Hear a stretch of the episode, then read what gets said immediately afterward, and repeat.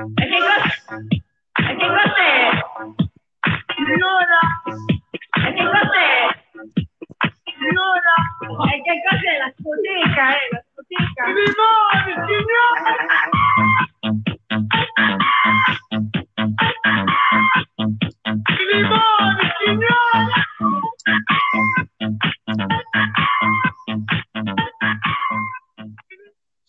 Il pareggio di martedì contro lo Shakhtar complica il cammino in Champions dell'Inter, qualificazione difficile ma non impossibile, ci aspettano altri mercoledì di sofferenza.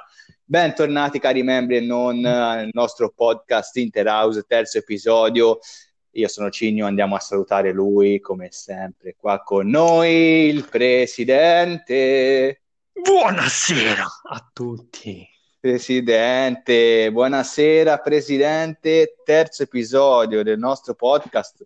Lo abbiamo intitolato November Rain, come la ballata dei Guns N' Roses, ballata dove si parla un po' di un amore difficile, ancora non corrisposto, no? In attesa di una pioggia purificatrice dell'anima. Sarà questa la pioggia novembrina perché il calendario dell'Inter è molto fitto, ci aspetta il Real Madrid, andata e ritorno, parleremo di tutto, parleremo anche di Pirlolandia, parleremo della Champions, della partita di sabato, Presidente. Prima però lancerei la sigla. Oh, che paura che mi fa Variale, guardi, sono qua che tremo. Interhouse non è per tutti. Allora, Presidente, buonasera, ben ritrovata. Eccoci. Buonasera. Buonasera. Sì, no. Benissimo. Prima di partire, io, Presidente, chiarirei subito una cosa. Eh, oggi Interhouse ha messo un post che ha fatto un po' scandalo, no? Io ho visto, ci hanno scritto in tantissimi, forse erano sei o sette nel direct, dicendo ma cosa succede, la pagina chiude.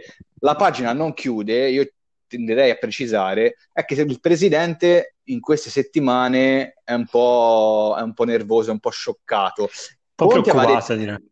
Conte aveva detto di essere felice, ma il presidente in realtà si sveglia la mattina, scrive nel gruppo, ha avuto un incubo, Gagliardini titolare, è tornato Mourinho, gioca sempre col 3-5-2. Presidente, che succede? Ma eh, la felicità, la felicità di Conte. Abbiamo fatto felice anche lo Shakhtar. eh, Bene. Felicissimi. Io sinceramente sono un po' preoccupato, soprattutto come stai, Cigno, per alcune parti del mio corpo che eh, ho Eh. messo in discussione e ora, ora il gioco si fa duro, eh, cioè, meglio, eh, si faceva duro. eh. Quello è un problema. Sì, sì, eh, quindi come sai, manca quattro partite, Cigno. eh. Quello è un bel problema, presidente. Poi dovremo ballare, eh, speriamo bene, speriamo bene per tutti. Lei, presidente, nel primo podcast ha fatto una dichiarazione pesantissima e adesso, eh beh, adesso si fa, si fa davvero dura perché, perché il pareggio ha complicato un po', ha reso più difficile la qualificazione. Adesso dobbiamo andare in casa del Real, poi arriverà il Real, saranno due partite già decisive per la qualificazione. Eh, abbiamo letto di tutto, Presidente. Abbiamo letto, eh, ma anche nel 2010 avevamo pareggiato con il Barcellona, poi abbiamo vinto la Champions. Allora, io direi una cosa. È vero che non dobbiamo essere disfattisti e non dobbiamo essere negativi perché comunque dobbiamo rimanere, eh, diciamo, positivi, vedere le cose come stanno e effettivamente la qualificazione è ancora aperta, però la partita di martedì ci ha lasciato ancora una volta l'amaro in bocca. Eh, sì, sì, ci ha lasciato l'amaro in bocca. e, mm, il bicchiere eh, può essere visto mezzo pieno, mezzo vuoto, come abbiamo scritto. Eh, ci sono dei giocatori che danno delle certezze, altri che mm, ancora non ne stanno dando. Eh, tuttavia, come ti ho detto, sono un po' preoccupato per la mia incolumità fisica perché l'Inter di quest'anno non è l'Inter del 2010, questo non ci vuole un genio a capirlo. Eh, tra l'altro, quelli un- uno di quelli che scrive che eh, questa è uguale all'Inter del 2010 è lo stesso che ha annunciato che entro il weekend arriva Messi, quindi prendiamola un po' la... Non arriva eh, Messi? Io ogni settimana aspetto il weekend, sì. eh, ma niente. Non è ancora arrivato. Ok, allora, nell'attesa, eh, nell'attesa di Messi, noi confidiamo che Messi arrivi magari entro il prossimo weekend a sto punto, anche se a vederlo ieri, Presidente, insomma, Va bene anche mi così. ah, immaginarmelo poi da noi, insomma, mi, vie- mi vengono i brividi, però ieri l'abbiamo visto là a Pirlo- nel fantastico mondo di Pirlo, a Pirlolandia, perché adesso apriamo il capitolo Juventus, Pirlolandia, ecco, forse Pirlo è l'unico che vede il bicchiere mezzo, mezzo vuoto, proprio perché no, gira l'immagine di lui tutto contento. Attenzione, Cioè, Hanno hanno suonato- suonato alla porta? hanno suonato al campanello di Interhouse. Chi è? È Marco, è Marco. Ah, il nostro amico Marco. Molto semplice, i giocatori della Juventus con Sarri non si sacrificavano come si sacrificano Eh, per no. Pirlo. I giocatori della Juventus non si applicavano Eh, giusto. tatticamente come adesso si applicano Mm, sì. È sembrata una Juventus diversa, una Juventus che Mm. adesso però pensa di avere forse l'uomo giusto al comando. Poi i Pensa. giocatori Sì, creano penso. l'empatia con il proprio tecnico. L'empatia, Ci l'empatia. sono tanti casi nei quali questa empatia non si è creata. Parlo da Napoli, quindi il caso più particolare sul quale si può fare menzione è stato un tecnico che da sempre è stato empatico, Chi? Carlo Ancelotti, che né alla Juventus né a Napoli Eh. ha creato empatia con i suoi ragazzi. Si vede che Pirlo è bravo a creare empatia, Sì, che si è visto anche Sì, uno sì. spirito di sacrificio diverso. sì, eh, Per lui è Pirlolandia. Pirlolandia, per, Pirlolandia. per Marco è Pirlolandia. Eh, Pirlolandia per Marco. Marco viene da Pirlolandia, dal magico mondo di Pirlolandia. Sono andato Luna all'Inter Park. House per dire che per lui è Pirlolandia, quindi va bene così. Va bene. Va bene così. Ieri, Eh, ieri Presidente, insomma, abbiamo visto un Barcellona. eh, sono arrivati dei commenti, io non so le- eh, che partita vedono a volte. Juve che ha dominato il gioco, è peccato per quella deviazione, li abbiamo asfaltati, ma io non so, forse erano a vedere quinta colonna ieri, perché io ho visto una partita diversa.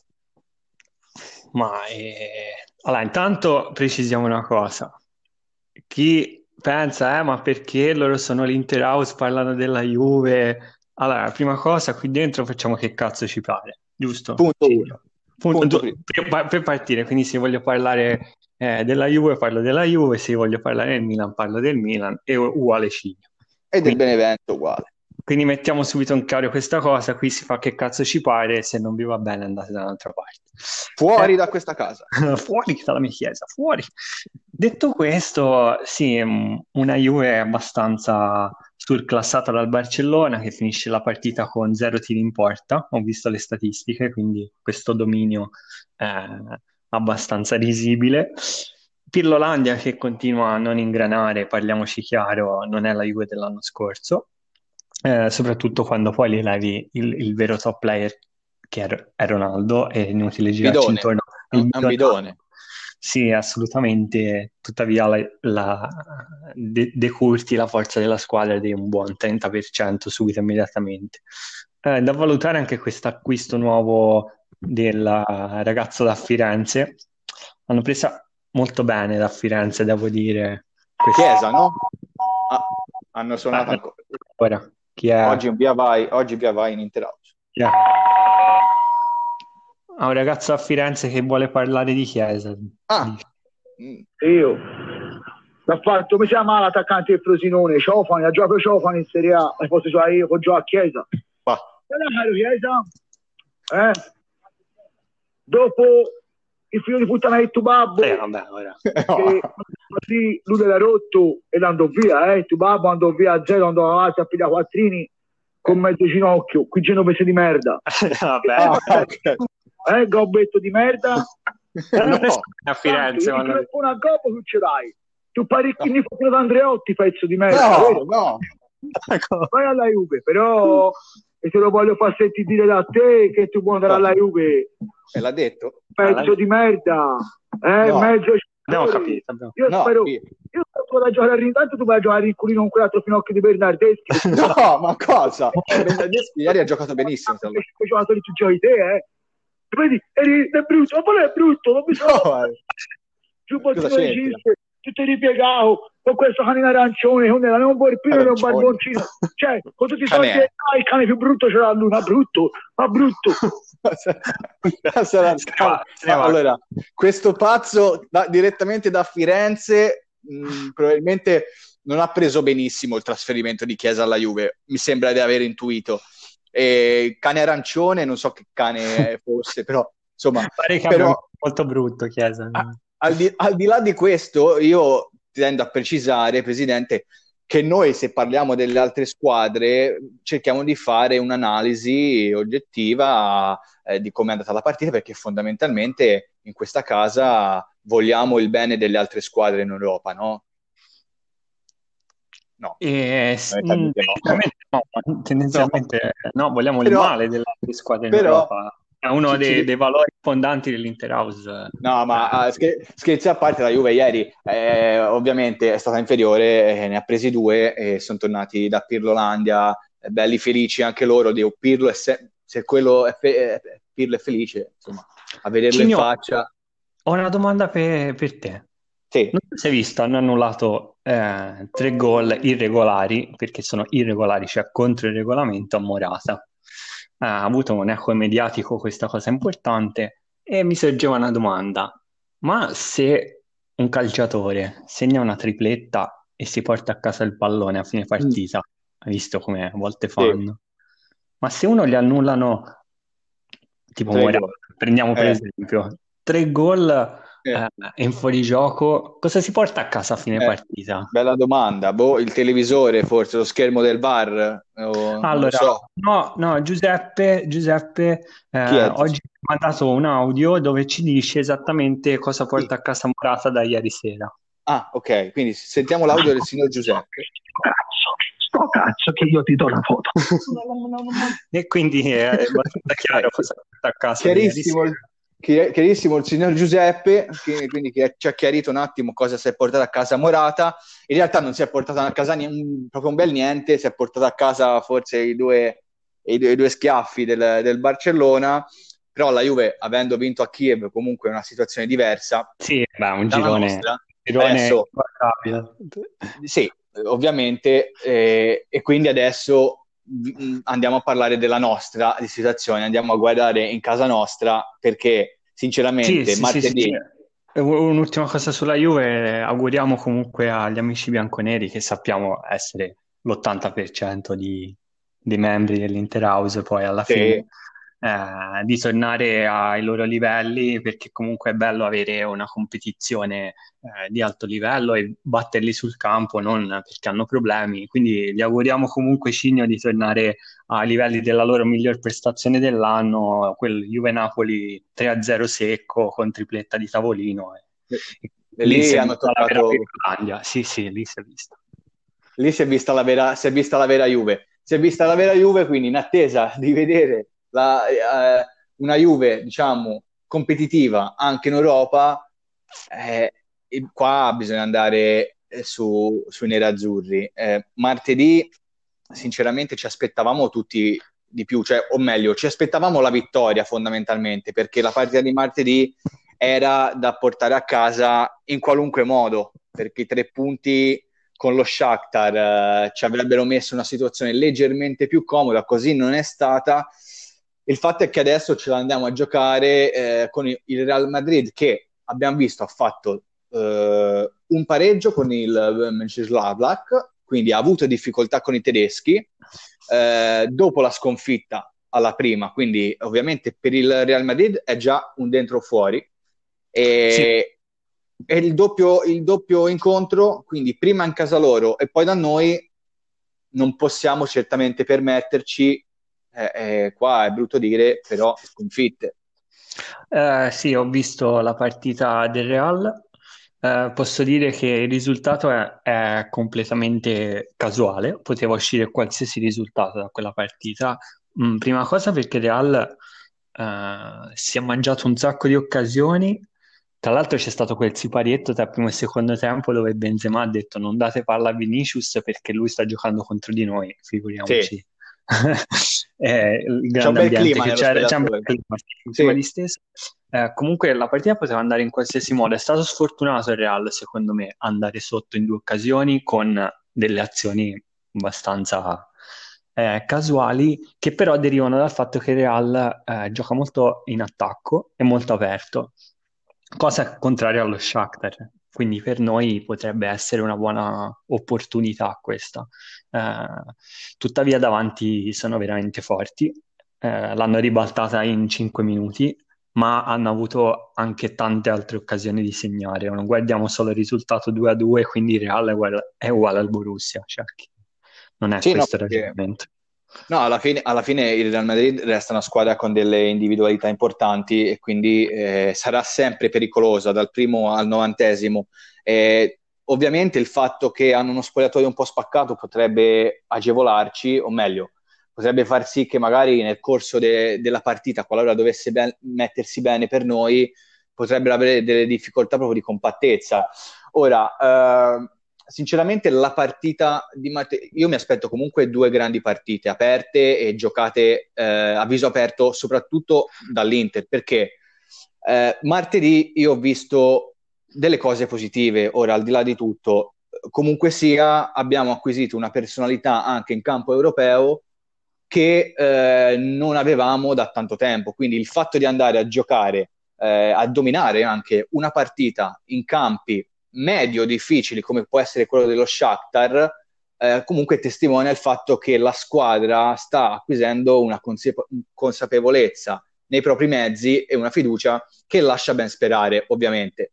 Tant'è che il primo tempo, secondo me, abbiamo fatto un, un discreto gioco, eh, al di là di non aver concretizzato per sfortuna o anche per mancanza di cinismo qualche occasione che purtroppo, come sempre ci, acc- ci, ci accade, non riusciamo ehm, a concretizzare quando invece dovrebbe essere il momento no, di azzannare un po', un po' la partita. Il problema, io l'ho visto nella ripresa, in, soprattutto in, in due fattori. Uno, secondo me eh, sta avvenendo un po' eh, a, a, galla il, il fatto che eh, l'Inter sta pagando la mancanza di preparazione. Cioè noi abbiamo finito la stagione scorsa molto tardi, fortunatamente perché comunque siamo andati in fondo in Europa League pur non vincendola. Questo ha fatto sì che Conte e la squadra avessero pochissimo tempo per preparare la stagione successiva, tant'è che due settimane dopo neanche siamo già ripartiti, quindi anche i calciatori stessi hanno avuto poco tempo per conoscersi con i nuovi e soprattutto per riposare. In un calcio aggressivo come quello di Conte, secondo me adesso stiamo pagando un po' anche questo calendario molto fitto. Infatti nel secondo tempo anche a livello fisico siamo un po' calati e noi sappiamo benissimo che quando caliamo perdiamo in pericolosità, in dinamismo, eccetera, eccetera. Oltre al fatto, e questo è il secondo punto, che eh, pecchiamo un po' di inventiva. Cioè, n- se non mettiamo questa aggressività, il gioco dell'Inter diventa un po' banale, un po' scontato, un po' ripetitivo e fatichiamo a trovare delle soluzioni, soprattutto quando ci manca eh, in mezzo al campo persone con i, con i piedi buoni che poi magari ti possono aprire le difese. So cosa ne pensa, Presidente. Sì, sì, sono assolutamente d'accordo. Que- sul punto numero uno, quest'anno non c'è stata la preparazione atletica come gli anni. Eh, come sai, le squadre iniziano verso luglio a prepararsi, a ritrovarsi, fanno due settimane di ritiro, poi fanno amichevoli. Quest'anno è stato saltato tutto, praticamente li vediamo in campo in fase di, di preparazione. E eh, sentendo un po' in giro non c'è una vera preparazione, ma si punta a, a andare sul proseguo dell'anno scorso a livello atletico, diciamo, senza entrare nei, nei dettagli. Eh, assolutamente sul punto numero due ci manca quello che io dico da due anni, ci manca un 10. A noi manca un 10. Uno che veramente si mette il 10 sulle spalle e spacca e, le pari. E ti trova quegli spazi dove non ci sono eh, quello che ti accorcia il campo perché inizia a giocare nello stretto. Basta vedere il caso più eclatante è Messi, anche se marcato da due o tre persone, ma può essere Neymar, può essere questi crack che anche se smarcati da due o tre persone sanno fare un 1-2, sanno puntare l'uomo, sanno saltare l'uomo, sanno mettere una palla filtrante, nonostante ci siano 10 persone dietro la linea della palla. Noi questa persona non ce l'abbiamo, non- anche lo stesso Eriksen non è quel tipo di giocatore, te la può dare la palla, ti può fare il, lancio, eh, ma giocare nello stretto mh, lo, lo vedo un po' più in difficoltà, anche per caratteristiche proprio caratteriali del Io, giocatore. cre- ecco. io- io su Eriksen resto ancora dell'idea che secondo me queste caratteristiche qua, magari a modo suo, più, più di visione, ecco, che di strappo o che eh, rispetto magari a saltarti l'uomo, però ecco il filtrante, la palla perfetta, il, il passaggio nello spiraglio che vede lui, questo ce l'ha. Il problema è che qua continuiamo a parlare di un giocatore che è totalmente fuori da uno sì, schema sì. tattico, cioè totalmente fuori da uno schema tattico, al di là della fiducia che eh, effettivamente eh, data da un rapporto che non sembra idilliaco tra l'allenatore e il giocatore, ma proprio anche quando entra, a parte il fatto che quando entra 10 minuti, ragazzi, parliamoci chiaro, eh, è dura poi risolvere una partita magari bloccata in 10 minuti, 5 minuti come quando entra. È vero No, anche che quando... eh, non è quel tipo di giocatore che ha il carattere di Sanchez No, che se ne sbatte con esatto. lui, entra e E- spacca la partita. Esatto, è vero anche che quando ha avuto le chance da giocare titolare, eh, diciamo che è stato un po' inconcludente perché a Genova fondamentalmente non ha fatto niente, eh, dobbiamo dirlo, però quello dipende secondo me da uno schema tattico che non, non è semplicemente gioca trequartista e il suo ruolo, no. Qua si parla di un contesto di squadra eh, a 360 gradi dove lui non è, non è integrato, non è adatto a questo tipo di gioco. Poi magari ci, ci auguriamo che eh, gli scatta una molla e, e entra finalmente in, questo, in questa mentalità e può essere decisivo. Ad oggi io la vedo, la vedo complicata, quindi Eriksen Sì, sì, resta, sì. Resta un diamante che purtroppo non riusciamo, non riusciamo a, diciamo, a, a sfruttarlo per quello che Eh, sono le sue caratteristiche. Per questo motivo mi aspettavo di più da Brozovic, ad esempio. Eh, Brozovic era nella sua posizione spallettiana eh, l'altro giorno, c'era Young e Hakimi che erano sempre soli sulle fasce e non gli è arrivato un pallone. Young quel movimento l'avrà fatto nel primo tempo 80 volte, mai servito, mai. Basta, basta. Anzi, è servito basta. una volta e siamo andati in porta. Quindi Basta. Presidente, io continuo a dirle che Brozovic è un giocatore che dovevamo cedere, è un giocatore sopravvalutato. Io i giocatori che ciondolano in mezzo al campo, così come, sai, quei pupazzi quando, quando eravamo bambini che li toccavi e tornavano su, ecco, Brozovic è quello, e giocatori così nel mezzo al campo, a me personalmente è un giocatore che, che irrita, perché, perché lo vedi sempre sbracciare, almeno prima lo faceva, ma magari eh, rendeva. Adesso quando, quando non è con la testa Brozovic, secondo me non è, non è un metronomo per far girare una squadra. Sì, è uno che, che corre tanto, ma quando corre male alla fine è inutile. Quando non, non, non gira, e adesso è, è diverso tempo che non gira, perché stiamo parlando di diverse partite. Probabilmente da quando doveva andarsene e lui è inutile che, che metta i post eh, grazie ai tifosi, eccetera, perché lui voleva andare via, non è stato ceduto, o meglio, nessuno è arrivato con 30 milioni perché non li vale. Eh, qua il discorso è 60 milioni di clausola oppure l'Inter chiede 40 e Brozovic va, ma se nessuno ha offerto 40 un motivo ci sarà, no? Per sto Brozovic, un po' Sì, come eh, Perisic. eh, come Perisic, come Lautaro, sono i punti interrogativi che abbiamo. Anche Eh, Lautaro, Lautaro. io- eh, Lautaro è un altro che eh, 111 milioni, 111, e poi l'offerta del Barcellona è 15, cioè sono venuti a Milano con 15 milioni, ragazzi. Ma di cosa stiamo parlando?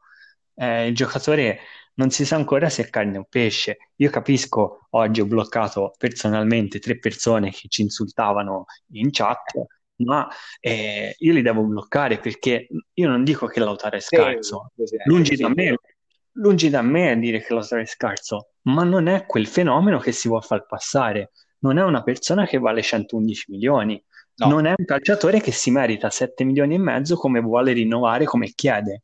Perché poi io posso capire, hai fatto 100 gol, eh, hai spaccato le partite, hai segnato in partite decisive, vai a chiedere l'aumento e siamo tutti contenti. Ma eh, questo Esatto. è uno che viene criticato e fa i versi verso i tifosi, e poi sui social provoca, cioè, mm, e ancora là- non è stato niente, e ha 23 anni. Esatto, al di là di quello... Sì, sì, è che ha proprio- 18 anni, cioè, Esatto, è proprio quello il punto. Cioè, anch'io, a me Lautaro, eh, diciamo un Lautaro in condizione come caratteristiche è un giocatore che a me piace, però eh, a 23 anni, quasi 24, nel calcio di oggi, se sei considerato un crack mondiale, devi già fare la differenza, non ma già da vivere... 5 anni, già da 5 anni. Ora, guarda Ansu Fati, Ansu Fati è uno che è emerso, ha si è preso la maglia del Barcellona e fa le sue partite, ma lui è già un crack, ma si vede, ha già dimostrato, ha già fatto gol nel classico, eh, cioè, mm, non vedo questo in Lautaro, quindi uno dei punti interrogativi insieme a Sì. Brozovic e Perisic, Il, problema di Lautaro resta il fatto che è un giocatore troppo discontinuo, cioè a momenti di blackout anche lunghi, perché possono durare come lo scorso anno, Sei eh, partite, sette, sei sì, sì. partite, otto partite, che eh, non è che ehm, dici ok, ha sbagliato il gol, no, è proprio impalpabile. E lì diventa il problema perché eh, è inutile fare un filotto magari di un mese dove magari segni anche 4-5, eh, fai vedere quelle che sono effettivamente le tue qualità che ci sono e poi magari stai due mesi senza mai strusciarla, perché adesso Lautaro non sta strusciando un pallone, nel senso non agguanta una palla di spalla alla porta, oltre magari agli errori sotto porta che fa, è inconcludente, non, non riesce più a duettare con Lukaku, non fa salire la squadra, non salta l'uomo, quindi qua sembra essere un problema mentale perché è una cosa che si ripete. Questo, per concludere, secondo me, è il fatto che eh, a quelle cifre, se effettivamente dovessero arrivare, io lo venderei perché con 110 milioni ci fai comunque due acquisti veramente importanti e secondo me sul mercato una punta eh, del valore di Lautaro, magari con continuità o magari perché no, superiore, la troviamo. Ad esempio, il presidente è innamorato di Pierre. Eh, mi Eh, tocchi nel cuore. Eh, eh, Mi piacerebbe fare uno sgarbo ai nostri cugini e portarlo a Milano, ma dura. Aubameyang, pupillo del presidente. Mamma mia, che giocatore! Che giocatore con Lukaku! giocatore- Uno destro manchino. Mamma No, mia! In effetti, in effetti sarebbero veramente una, bel- una bella coppia. Il problema è che non, non Mamma. se ne andrà dall'Arsenal.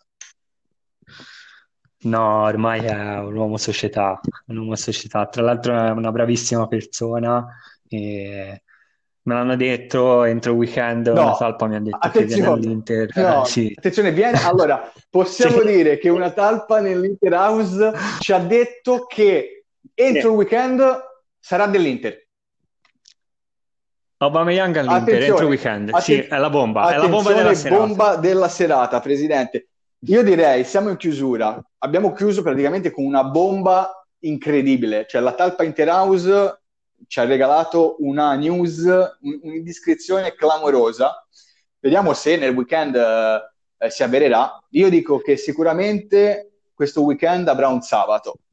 L'ha detto la talpa, l'ha detto la talpa. Quindi io, cre- io- io credo ok. che Per ora non ho sbagliato. per ora non ho ancora Vediamo, sbagliato, eh. però Per per ora non si è ancora realizzato, perché io non l'ho ancora visto, siamo a giovedì, quindi eh, vediamo, non è detto. Io, io scrivo, scrivo cosa mi riferisco. Esatto. Poi Allora, Presidente, Presidente, oggi salutiamo qualcuno?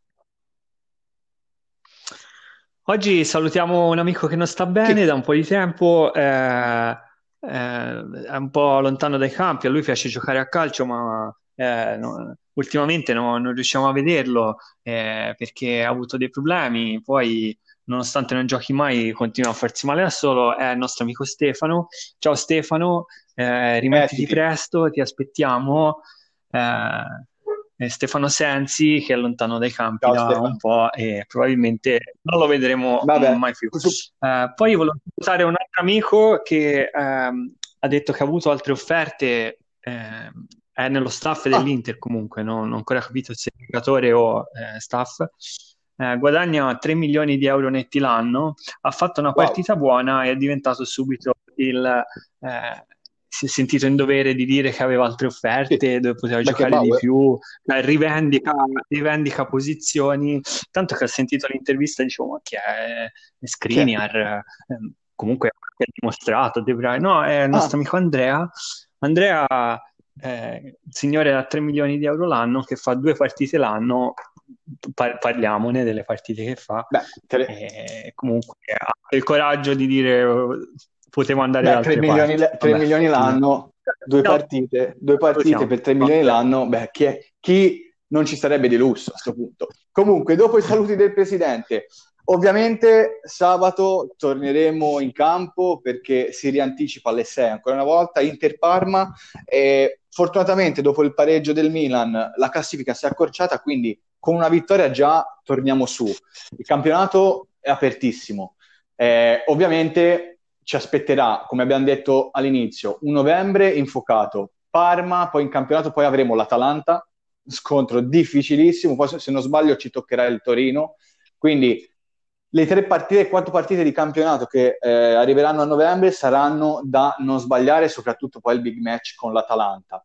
Quindi ci proietteremo già verso eh, Inter Parma di sabato. Noi ci risentiamo settimana prossima, Presidente, con il quarto episodio. Probabilmente sì. ci saranno anche degli Cigno. ospiti, attenzione. Cigno, ti lascio con una attenzione, bomba. Un'altra se non vinciamo con Attenzione. il Parma sabato posterò una foto del presidente. No, non ci credo, incredibile, il presidente si smaschera, attenzione, dichiarazione pesantissima, quindi sì, tutti sì, collegati su Instagram, ovviamente facciamo il tipo per posterò una foto Attenzione, quindi, facciamo il tifo innanzitutto per i nerazzurri e sbattiamoci nei coglioni del Appunto. presidente, ok? Quindi eh, al di là di quello, attenzione, segnatevelo perché è una dichiarazione clamorosa del presidente. Eh, io vi saluto, ci vediamo settimana prossima con il prossimo episodio del podcast. Un saluto da Cini, un saluto dal presidente. Un saluto a tutti e speriamo di non vederci Eccoci mai. qua, Interhouse is not... Eh beh, Interhouse is not for everyone. Ciao. Ciao. E che cos'è? E che cos'è? E che cos'è? Allora, e che cos'è? Allora, e che cos'è la scoteca, eh? La scoteca. I limoni, signore!